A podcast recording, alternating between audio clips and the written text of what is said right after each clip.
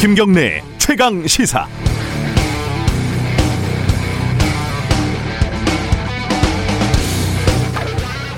우리나라에서도 좀비 영화, 뭐 드라마 이런 게 이제 꽤 대중적인 장르가 됐습니다. 아마 부산행 이후일 텐데 요즘에는 조선시대 어, 좀비를 다룬 킹덤까지 나온 판이죠. 미국에서는 1960년대 살아있는 시체들의 밤이라는 영화 이후에 수없이 많은 좀비 영화들이 만들어졌습니다. 심각한 채 하는 영화 평론가들은 좀비라는 존재를 현대 사회와 그 속에서 살아가는 소외된 현대인을 상징한다고들 합니다. 가장 직설적인 사례로는 시체들의 새벽이라는 영화에서 대형 쇼핑몰로 몰려드는 좀비들이 있죠. 거창하게 말하면 현대 소비주의 사회에서 소비와 욕망에만 집착하는 현대인들을 은유한다는 겁니다. 좀비에 대한 보편적인 설정은 이렇습니다. 인간에 대한 인간으로서의 자의식, 부끄럼도 없고 죄책감도 없다는 점. 누가 보든지 말든지 가족이든 친구든 막 뜯고 먹고 그러지 않습니까?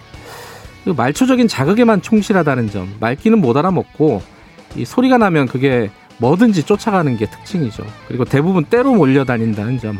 외톨이 좀비들도 간혹 있지만은 혼자 있을 때는 좀비가 전혀 위협적이지 않고 오히려 좀 애잔한 느낌이 들죠. 어제 우리는 살아있는 좀비들이 아무런 부끄럼과 죄책감도 없이 어, 미국 의회에 때로 몰려가서 벌이는 폭동을 목격했습니다. 의사당 담을 타넘는 트럼프 지지자들의 모습은 월드워 제트라는 좀비 영화의 한 장면과 정확하게 일치합니다. 쇼핑몰이 아니라 정치 권력의 중심으로 몰려드는 이른바 정치 좀비들은 매우 상징적입니다. 미국 민주주의의 추락이다 위기다 난리지만 우리 주변에도 비슷한 정치 좀비 떼들이 꽤 많다는 걸 부인하기는 어렵습니다. 말귀를 못 알아먹고 정치적인 자극에 반사적으로 반응하고 때로 몰려다니는 사람들이 적지 않죠. 아직 우리 정, 정치 좀비들은 좀 시끄럽기만 한 뿐이지만 사회가 분열하고 정치가 이걸 해결하는 해결은커녕 계속 부추기기만 한다면 조만간 미국 같은 일이 벌어지지 않을 거라고 자신할 수도 없을 것 같습니다. 영화 속 좀비들도 예외 없이 우리가 인간이 스스로 만들어낸 괴물들이었습니다. 1월 8일 금요일 김경래 최강 시사 시작합니다.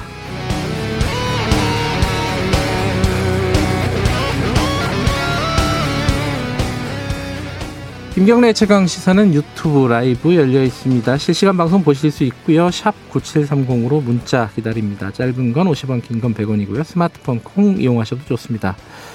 어, 오늘 중대재해기업처벌법이 통과가 된다고 하죠. 어, 본회의를요. 지금 어제 법사위 소위를 통과한 아, 내용 좀 자세히 알아보겠습니다. 이 많이 후퇴한 거 아니냐 이런 얘기가 있는데 이 법을 실질적으로 책임지고 있는 거죠. 어, 여당 쪽 얘기를 좀 들어보도록 하겠습니다. 2부에서는 어, 전직 대통령 사면 문제 그리고 재난지원금 문제 여야 입장을 좀 들어보지요. 더불어민주당 양양자 의원, 국민의힘 추경호 의원 차례로 연결합니다.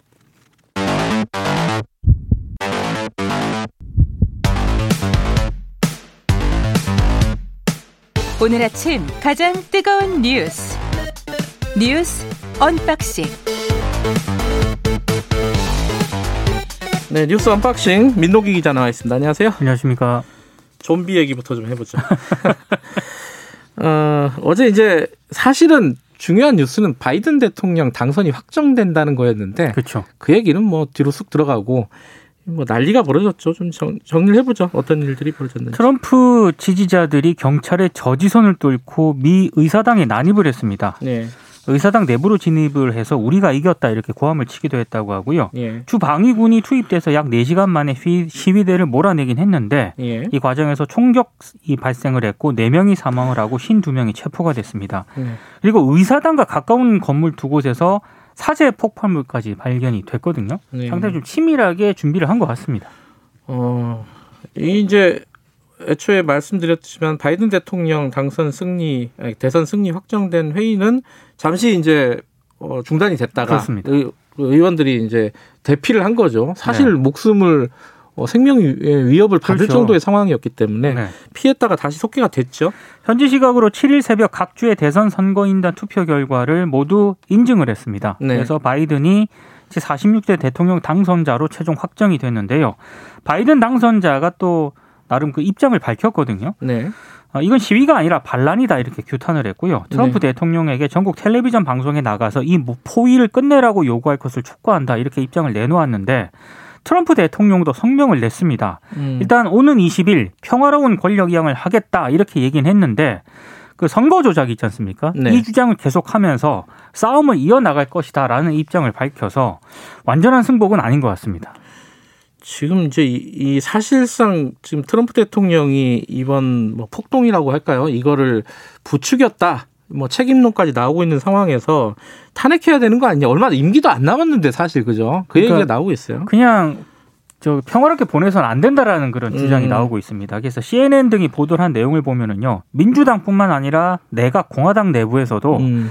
대통령을 해임하는 방안에 대한 사전 논의가 이미 시작됐다 이렇게 보도를 했는데요. 어, 지금 트럼프 대통령이 어제 의사당 난입 사태가 벌어진 후에도 백악관 개인 식당에서 TV 중계를 지켜보고 있었다고 합니다. 근데 보좌진의 채근 때문에 네. 마지못해서 해산을 촉구하는 동영상을 트위터에 올렸다고 AP통신이 보도를 했는데요. 네. 그만큼 좀 트위터 저 트럼프 대통령에게 상당히 좀 문제가 많은 것 같습니다. 어, 지금 그 트럼 에, 뭐야 트위터에서 트럼프 대통령 의 계정을 어떻게 했다면서요 지금? 그러니까 이게 의사당 앞에서 모이라고 사실상 촉구한 게 트럼프 대통령이거든요. 음. 어, 지금 어제 이제 그런 사태까지 발생을 하다 보니까 트위터 쪽에서 트럼프 대통령의 계정을 12시간 동안 정지한다고 발표를 했고요. 네. 아, 페이스북도 이 트럼프 대통령 연설 장면이 담긴 동영상 삭제했고요. 네. 계정을 24시간 동안 또 정지를 했습니다. 유튜브도 트럼프 대통령 연설 동영상을 삭제를 했는데요. 네. 근데 지금 조금 늦었다라는 그런 지적도 있습니다. 이게 왜냐하면 트럼프 지지자들이 이미 다른 어떤 소셜 미디어로 이동을 이미 했다고 합니다. 그래서 음. 그 소셜 미디어에서 여러 가지 또 주장이라든가 동영상을 올리고 있는 상황입니다. 펜스를 체포해야 된다. 뭐 이런 주장까지. 배신자다 뭐 이런 예, 얘기를 하더라고요. 미국이라는 나라가 어떤 나라인지 지금 잘 헷갈려요. 원래 우리가 알고 있던 미국이 아닌 것 같아요. 그죠? 그렇습니다.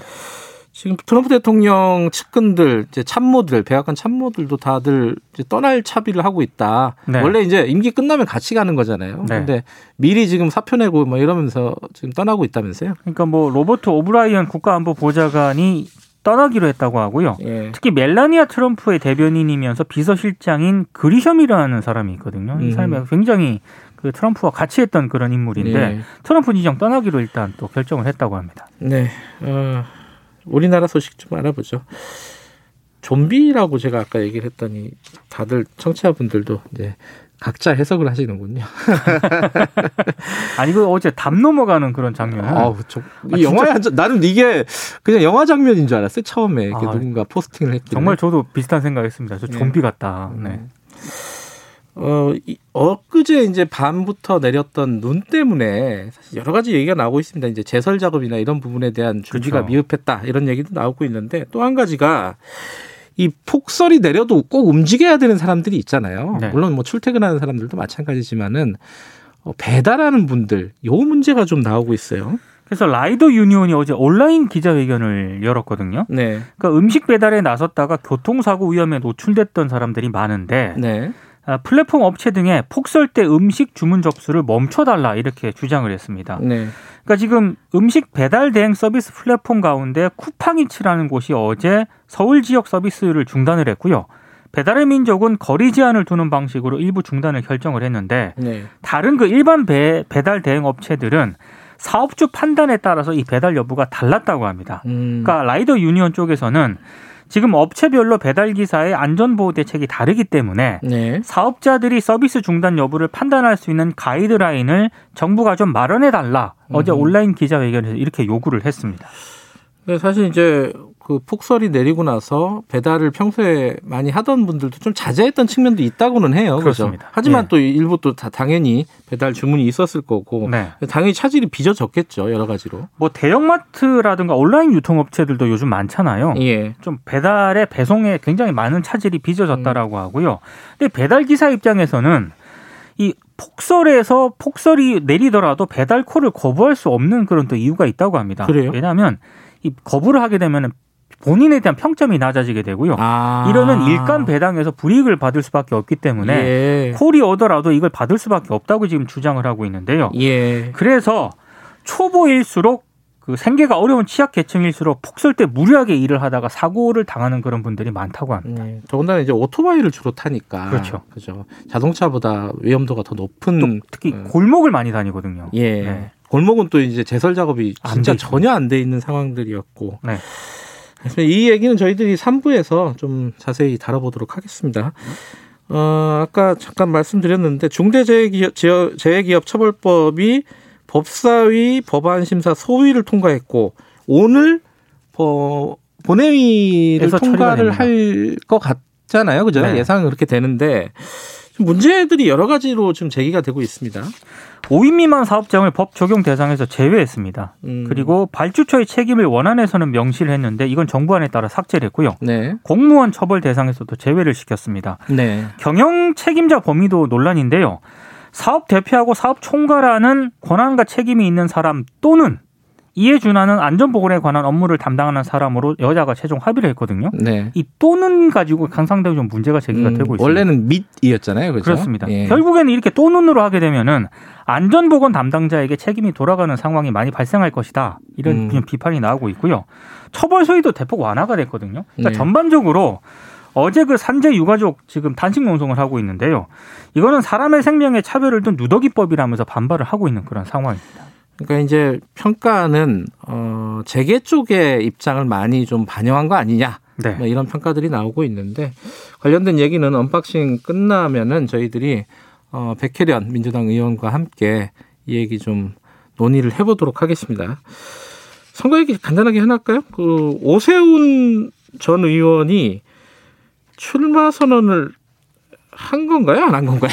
이게 좀 애매하던데. 이상한 출마 선언을 했습니다. 네. 어제 기자회견을 열었는데요. 예. 안철수 대표가 국민의힘 경선 후보 등록 시작 전날인 오는 17일까지 입당하거나 합당에 나서지 않을 경우에 내가 출마하겠다. 그러니까 그게 헷갈려요. 그러니까 들어오면은 출마 안 하겠다. 안 그렇습니다. 들어오면 출마하겠다. 지금 안 들어온다는 거니까 출마하겠다. 이렇게 네. 되는 거죠. 그런. 얘기인데요. 예. 그러니까 그만큼 들어오라는 압박일 수도 있고요. 음. 어, 만약에 그렇지 않으면은 당내 경선 뒤에 안철수 대표 등과 본인이 결선을 치르겠다 이런 포석도 있는 것으로 보이는데 네.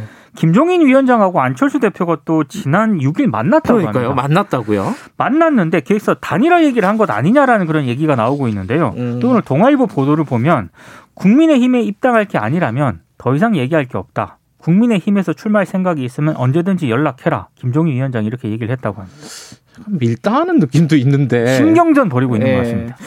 알겠습니다. 어, 뉴스 unboxing 여기까지 하죠.